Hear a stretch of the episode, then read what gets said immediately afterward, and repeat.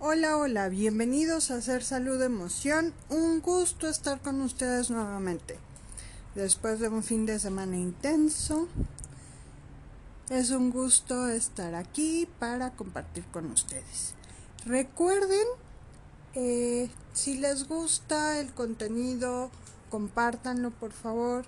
Si les gusta lo que se les ofrece en este podcast, búsquenme en las plataformas de Spotify, Deezer, iTunes, TuneIn, en Google Podcast también lo pueden encontrar. Suscríbanse por favor al canal de YouTube, dejen ahí sus comentarios y pues ya saben, denle me gusta o no. al final todo es experiencia. Y al día de hoy tenemos el tema, uno de los más difíciles para mi gusto, es la pérdida y el duelo que conlleva. Quédense con nosotros. Para que no se les olvide, mi nombre, Patricia.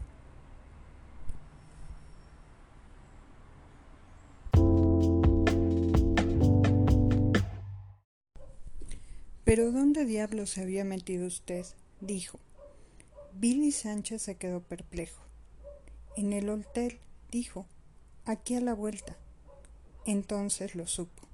Nena Daconte había muerto desangrada a las siete diez de la noche del jueves 9 de enero, después de setenta horas de esfuerzos inútiles de los especialistas mejor calificados de Francia. Hasta el último instante había estado lúcida y serena, y dio instrucciones para que buscaran a su marido en el Hotel Plaza Ante donde tenían una habitación reservada, y dio los datos para que se pusieran en contacto con sus padres. La embajada había sido informada el viernes por un cable urgente de su Cancillería, cuando ya los padres de Nena Daconte volaban hacia París. Un llamado urgente con sus datos personales fue transmitido desde la noche del viernes hasta la tarde del domingo a través de la radio y la televisión, y durante esas cuarenta horas fue el hombre más buscado en Francia. Su retrato encontrado en el bolso de Nina Daconte estaba expuesto por todas partes. Los padres de Nina Daconte habían llegado el sábado a mediodía y velaron el cadáver en la capilla del hospital esperando hasta la última hora encontrar a Billy Sánchez. También los padres de éste habían sido informados y estuvieron listos para volar a París, pero al final desistieron por la confusión de telegramas. Los funerales tuvieron lugar el domingo a las dos de la tarde, a solo doscientos metros del sórdido cuarto de hotel donde Billy Sánchez agonizaba de soledad por el amor de Nina da Conti. El mismo domingo, por la noche, mientras él soportaba las ganas de llorar de rabia, los padres de Nena da Contea desistieron de su búsqueda y se llevaron el cuerpo embalsamado dentro del ataúd metálico. De modo que cuando Billy Sánchez entró por fin en el hospital, el martes en la mañana, ya se había consumado el entierro, en el triste panteón de la manga a muy pocos metros de la casa donde ellos habían descifrado las primeras claves de la felicidad. El médico asiático que puso a Billy Sánchez al corriente de la tragedia quiso darle unas pastillas calmantes en la sala del hospital, pero él las rechazó. Se fue sin despedirse, sin nada que agradecer pensando que lo único que necesitaba con urgencia era encontrar a alguien a quien romperle la madre a cadenazos para desquitarse de su desgracia. Cuando salió del hospital, ni siquiera se dio cuenta de que estaba cayendo del cielo una nieve sin rastros de sangre, cuyos copos tiernos y nítidos parecían plumitas de palomas, y que en las calles de París había un aire de fiesta, porque era la primera nevada grande en diez años. Les acabo de leer un fragmento de un cuento que se llama El rastro de tu sangre en la, nieve, de Gabriel García Márquez, que se encuentra en el libro de 12 cuentos peregrinos. En este cuento se narra el fallecimiento de Nena da Conte, el cual ocurre porque se desangra después de que en su boda cuando estaban viajando para su luna de miel en automóvil, tiene una pequeña lesión en la mano a la que no se le hizo caso. Y entonces narra cómo durante todo el viaje ella va dejando un rastro de gotas de sangre en la nieve. Cuando llegan a París y que se da cuenta Billy de que ella está muy mal y la lleva al hospital, entonces eh, decide quedarse mientras ella está internada en un pequeño hotel cerca del hospital, completamente desolado. Y para cuando él regresa al hospital, pues ya no la encuentra. El tema de la pérdida, el tema del duelo, son de las experiencias más complicadas que tenemos en la vida sin importar que sea algo esperado cuando ya es una enfermedad de mucho tiempo, sin importar que sea algo inesperado, algo que simplemente ocurre. Es difícil porque no estamos acostumbrados a la idea de la impermanencia. Es difícil porque dentro de la cultura occidental estamos acostumbrados a aferrarnos a las cosas. Es difícil porque implica soltar. ¿Qué es soltar? ¿Qué es el desapego? ¿Y qué significa eso realmente? Cuando hay dolor, es muy difícil verlo de una manera lógica. Es muy difícil verlo de una manera práctica incluso. Hay, hay un proceso para poder llegar a esta aceptación. Hay un proceso para poder llegar a este soltar. Y a eso le llamamos duelo. Cada pérdida tiene su propio impacto, cada pérdida tiene su propio contenido, cada pérdida tiene su propio proceso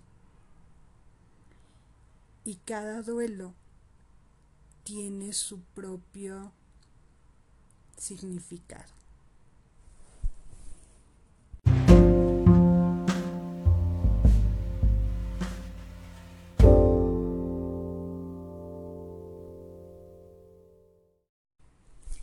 Hablar de la pérdida y del duelo siempre es algo complicado.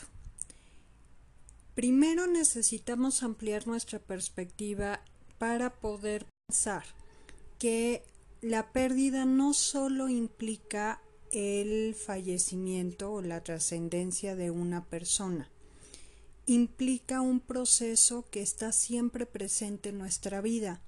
Y esto tiene que ver con que al final del día siempre estamos expuestos al movimiento de la vida misma, es decir, a la impermanencia. El problema es que culturalmente no estamos acostumbrados a esta idea, de hecho incluso les puede sonar como una novedad o como algo como no concebible. ¿Por qué? Porque en el mundo occidental no vemos la vida así. De hecho, más bien la traducimos a través de apegos, a través de anclarnos a cosas, materiales o inmateriales, no importa, pero vivimos con la idea de que nada va a cambiar, cosa que es completamente antinatural. Si algo constante es en la vida, es el cambio, la impermanencia. Eso es el fluir de la vida o a eso se refiere la gente o algunas personas cuando habla de fluir con la vida. Es aceptar la impermanencia de la misma.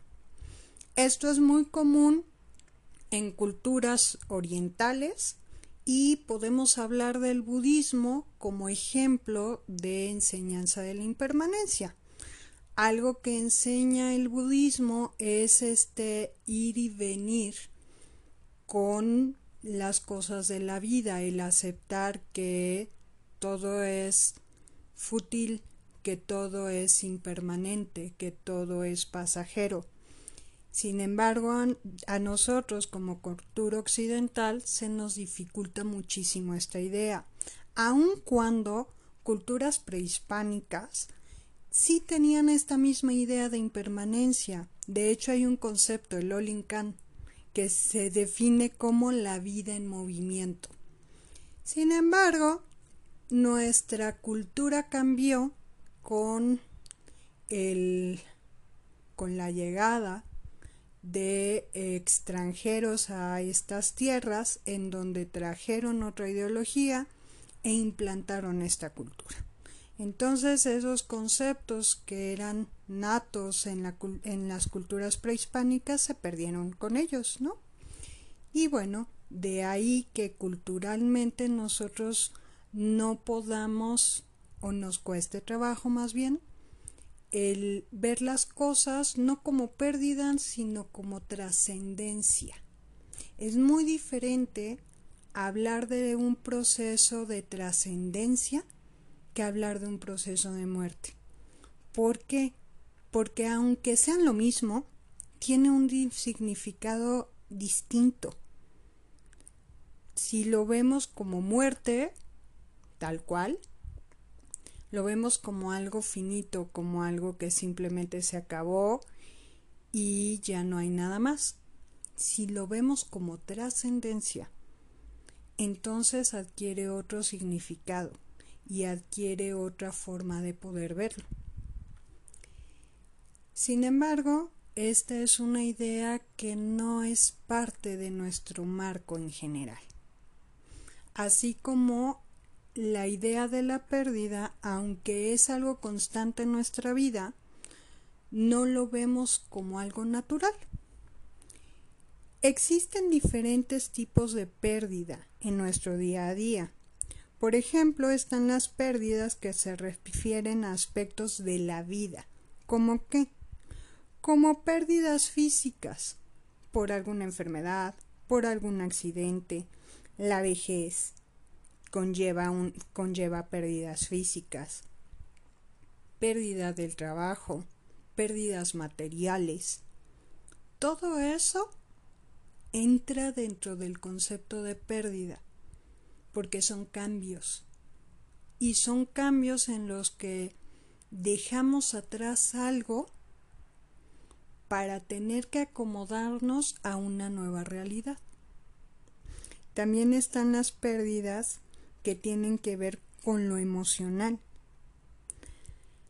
¿A qué nos referimos? Pues ya a una separación, la ruptura de una relación de amistad es una pérdida también.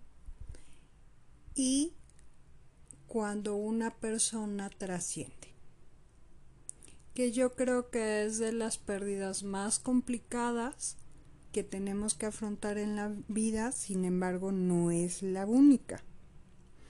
También tenemos las pérdidas que, que, están ligadas al proceso de vida, es decir, al desarrollo. El nacimiento es una pérdida. La realidad es que perdemos esa seguridad del vientre materno para llegar al mundo. El cambiar de etapas de vida es una pérdida de la niñez a la adolescencia. En la adolescencia vivimos muchas pérdidas. Es esa pérdida de la niñez para tener que encajar en un modelo adulto y además renunciar a partes de nosotros que nos dicen que tenemos que renunciar porque nos dicen que eso es lo que toca como parte de la evolución de la, adolescencia a la edad adulta, de la edad adulta a la vejez.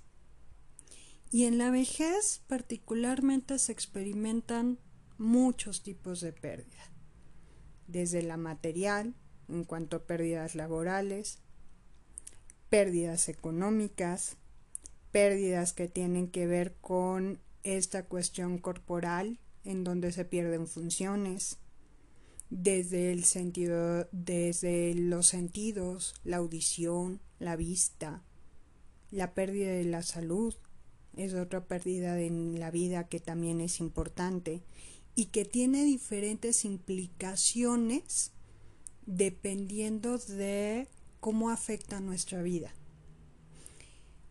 En sí, la pérdida va a significar un cambio y una readaptación.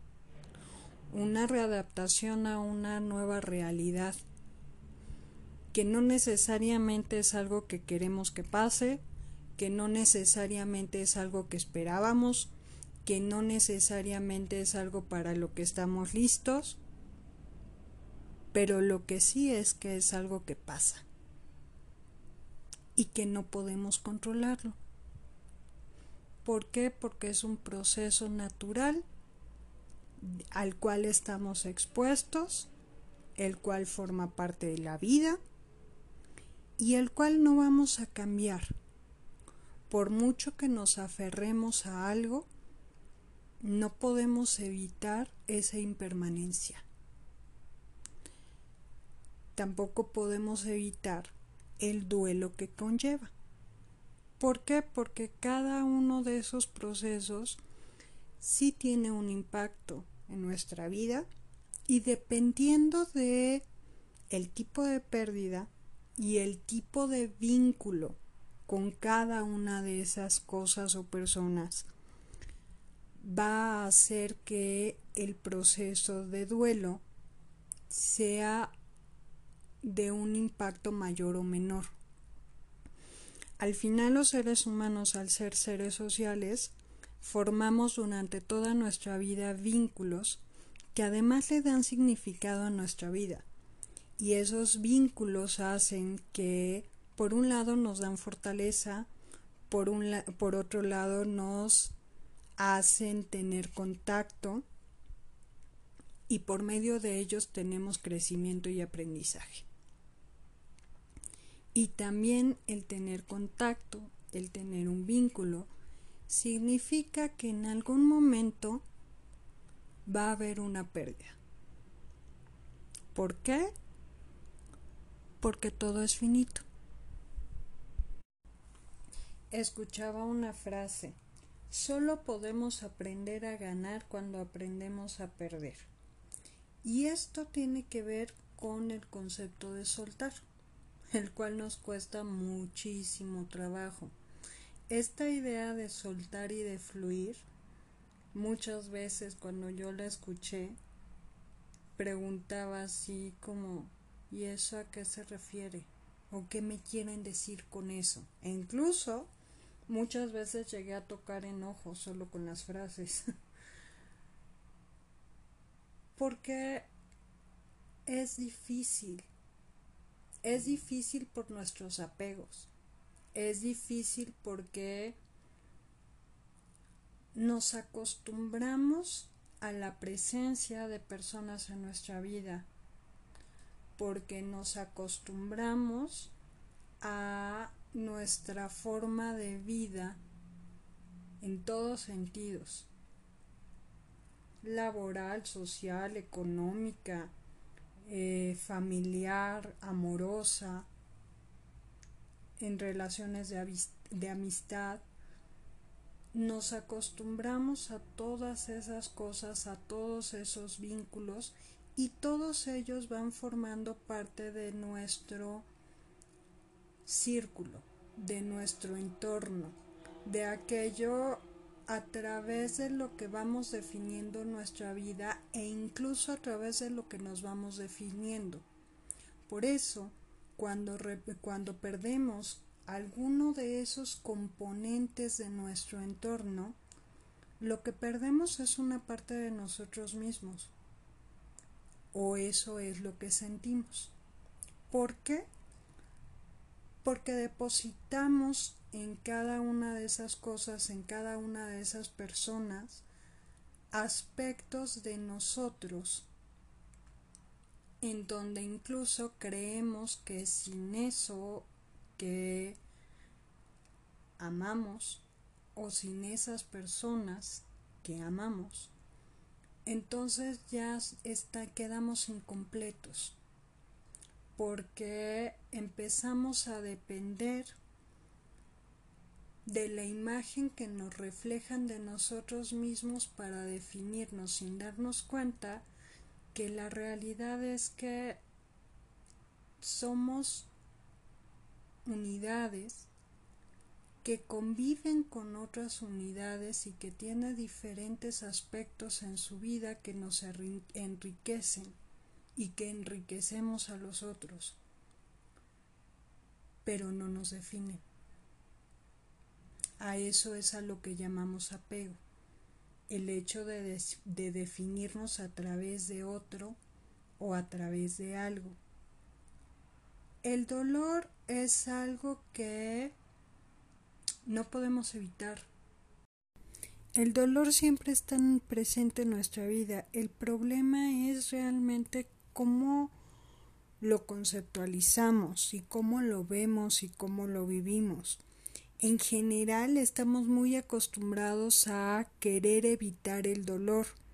Me duele el dedo, tómate una pastilla. Me duele una, la panza, tómate una pastilla o dos. Me duele la cabeza, tómate una pastilla y duérmete. Me duele el haber perdido un trabajo. Ya pasará. Me duele la separación. Es normal, es parte del proceso. Este, échale ganas, todo va a estar bien. Con esto lo que quiero decir es siempre buscamos la forma de darle la vuelta. Y la única forma para sanar y para trascender realmente el dolor que conlleva una experiencia es viviendo ese dolor, es dándole su justo lugar, es viéndolo a la cara, es reconociéndolo y es aprendiendo de él. Hasta que qué? No, no sé si el tiempo lo cura todo, pero sí con el tiempo y con el proceso que voy viviendo al reconocer mi dolor y al familiarizarme con él y al aprender de él, entonces voy dándole otro lugar y voy dándole otro significado. Entonces voy pudiendo trascender esa herida. Y entonces se convierte parte de una nueva realidad. No el dolor, sino la experiencia y aquello que pude trascender. Hmm, de ese dolor.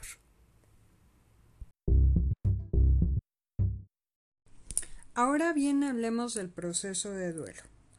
Para empezar, vamos a definir la palabra duelo, que viene del latín dolus, que significa dolor, y es la respuesta emotiva a la pérdida de algo o alguien.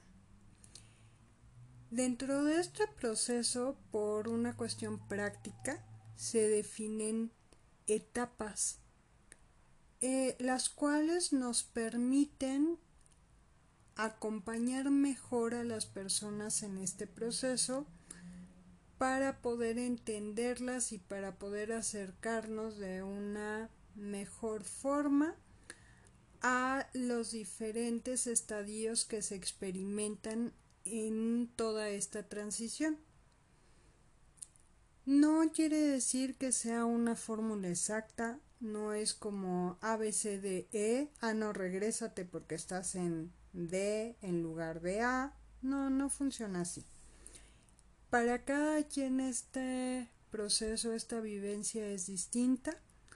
Estas etapas nos sirven como para poder dimensionar y como para poder seguir a la persona en, en ese momento de una mejor manera y para poder saber acompañar mejor y si así lo requiere poder incluso ayudar a destrabar este proceso cuando de pronto una de las etapas se hace más profunda.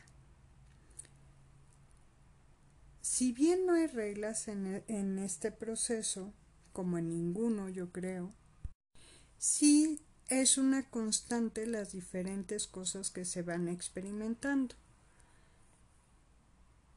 ¿Como cuáles?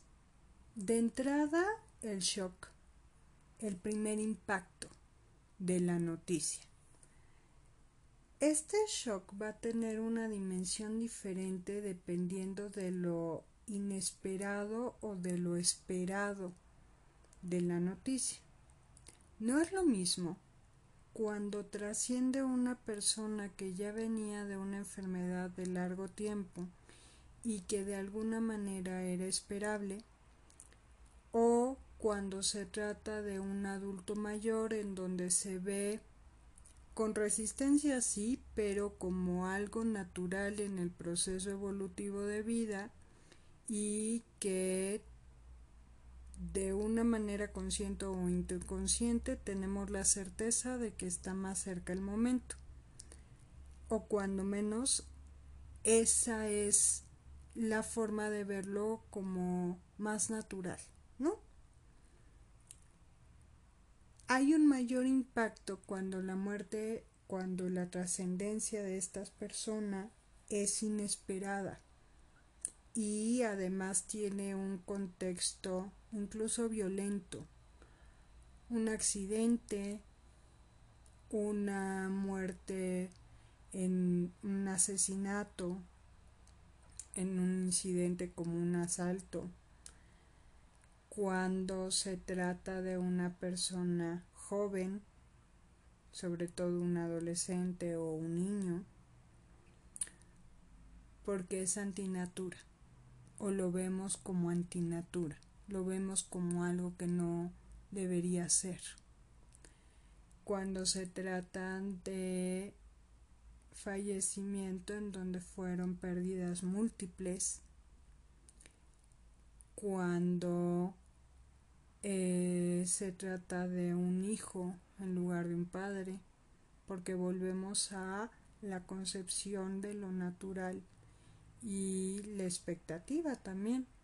Dentro de esta concepción de lo natural hay una expectativa en donde tendemos a pensar que el hijo entierra al padre o, o a los abuelos, no al revés.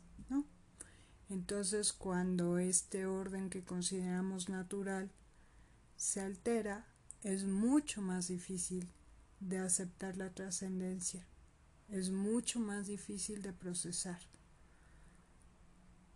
porque hay una serie de ideas, una serie de, expectativas que hay que acomodar y trascender como parte del proceso. Está el proceso de la negación, en donde no queremos aceptar la realidad de lo que está pasando Recuerdo hace muchos años la pérdida de un amigo en un accidente.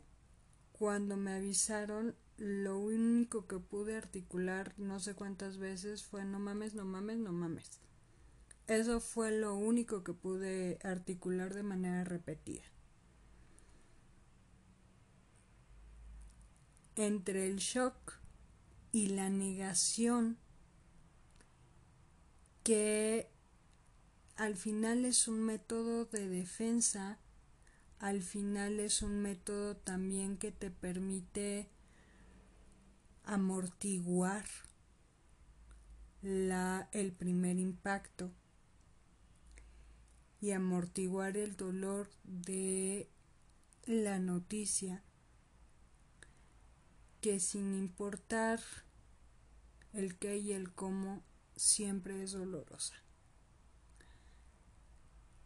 Supongo que lo único que la hace diferente es la forma, en donde en ocasiones pues ya era algo que esperabas y entonces eso no es que lo haga más fácil, pero de alguna manera ya estabas como un poco mentalizado a que iba a suceder en corto tiempo. Cuando es algo como lo que sucedió con mi amigo, pues no te lo esperas y te agarra completamente desprevenido. Y nadie nos enseña cómo reaccionar a eso. Solo ocurre. Y lo primero que ocurre es la negación. Después de ese primer impacto viene la ira en donde puede haber rabia, en donde puede haber resentimiento y en donde empezamos a buscar responsables y culpables. ¿Por qué? Porque en ese momento no, no podemos aceptarlo. No podemos decir, ah, bueno, sí, es algo natural, es algo que iba a pasar. No, no, es normal que lo primero eh, que haya es enojo. ¿Por qué? Porque sentimos que nos están quitando algo. Ya después es otra cosa y podemos enfrentarlo y podemos canalizarlo de otra manera, pero de inicio es parte del proceso sentir esta ira y el buscar responsables y culpables, o incluso sentir culpa en nosotros mismos. Después viene la fase de negociación. Como si mágicamente pudiéramos cambiar el hecho. Como si pudiéramos revertir el hecho que es innegable. Como si pudiéramos poner en pausa al mundo y hacer algo para que fuera diferente. Como si pudiéramos hacer algún tipo de intercambio para que no fuera esa persona, para que esa persona que trascendió siga con nosotros lo cual no es posible. Y es difícil el poder tocar el principio de realidad para poder aceptar que esa persona ya no está. Que esa persona trascendió. Y entonces soltar. Después puede haber una depresión. No como una enfermedad, estamos hablando más bien de una cuestión emocional, en donde tocamos una tristeza profunda, en donde tocamos un hueco, en donde tocamos un cierto vacío. Por la ausencia. Y porque con esa ausencia nuestra vida cambió en algún sentido, porque con esa falta o con ese faltante, por ponerlo en otros términos, tenemos que llenar un espacio, tenemos que llenar una dinámica, tenemos que rearmar nuestra vida. Sobre, todo dependiendo de la relación con que, que teníamos con esa persona, dependiendo del vínculo que hayamos tenido con esa persona que trascendió, también va a ser el impacto que tenga en nuestra vida.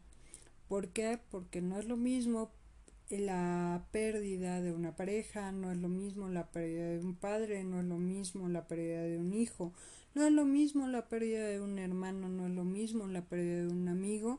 ¿Por qué? Porque tiene que ver con el rol que juega en mi vida. Y tiene que ver con que ese rol que juega va a ocupar un espacio y va a tener una dinámica y dependiendo del espacio, del rol y la, la dinámica que desempeñe en mi vida va a ser el espacio que yo tenga que aprender a resignificar y a llenar nuevamente. No porque se vaya a sustituir. No.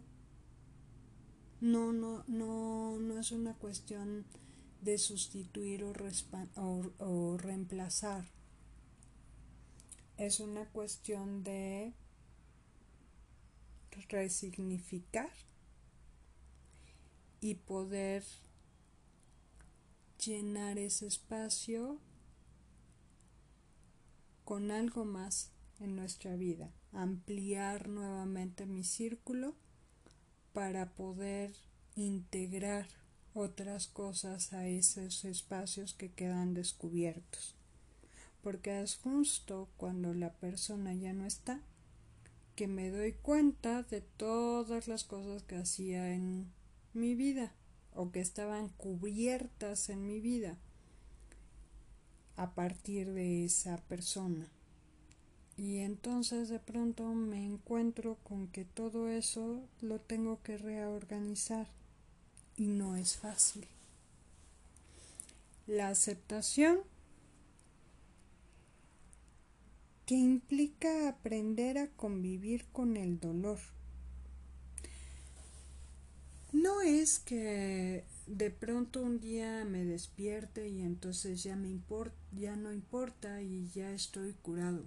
No es que de ser alguien muy significativo en mi vida, de pronto ya lo acepté, ya lo trascendí y ya dejó de importarme. No, no es cierto. No, no es cierto. El tema de la aceptación tiene que ver con el poder aprender a convivir con esa ausencia, aprender a resignificar los momentos, aprender a vivir de otra forma, aprender a vivir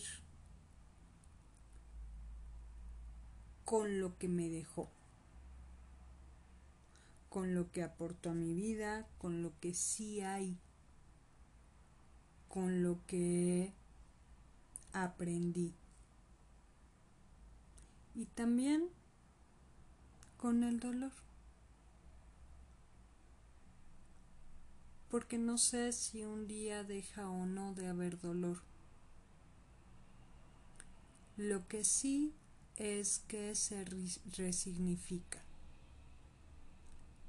y se le da un lugar diferente. Y se le da una intención distinta. Para poder seguir viviendo y para poder trascender ese episodio de mi vida y convertirlo en parte de mi experiencia, lo cual es complejo. Yo no, yo no digo que sea fácil, yo no digo que que teniendo una gran voluntad y optimismo todo se puede. No. No, la manera de poder trascender estos procesos es poder verlos, es poder tocarlos, es poder sentirlos, es poder aceptar mi enojo, es poder aceptar eh, mi negación, es poder aceptar el que me hace replantearme mis creencias, el que lanzo preguntas que no tienen respuesta y el que eso también pasa. Y el que no siempre duele igual. Y el que de pronto acuden recuerdos, acuden momentos, y sí se siente melancolía, y sí hay una pequeña tristeza pero es una tristeza distinta porque entonces una vez que lo pudimos aceptar, pudimos también, además de la nostalgia, soltar una sonrisa por el recuerdo y por el amor que me dejó. La muerte es una vida vivida, la vida es una muerte que viene. Jorge Luis Borges Cuídense mucho, les mando un abrazo en donde quieran que estén. Nos escuchamos pronto.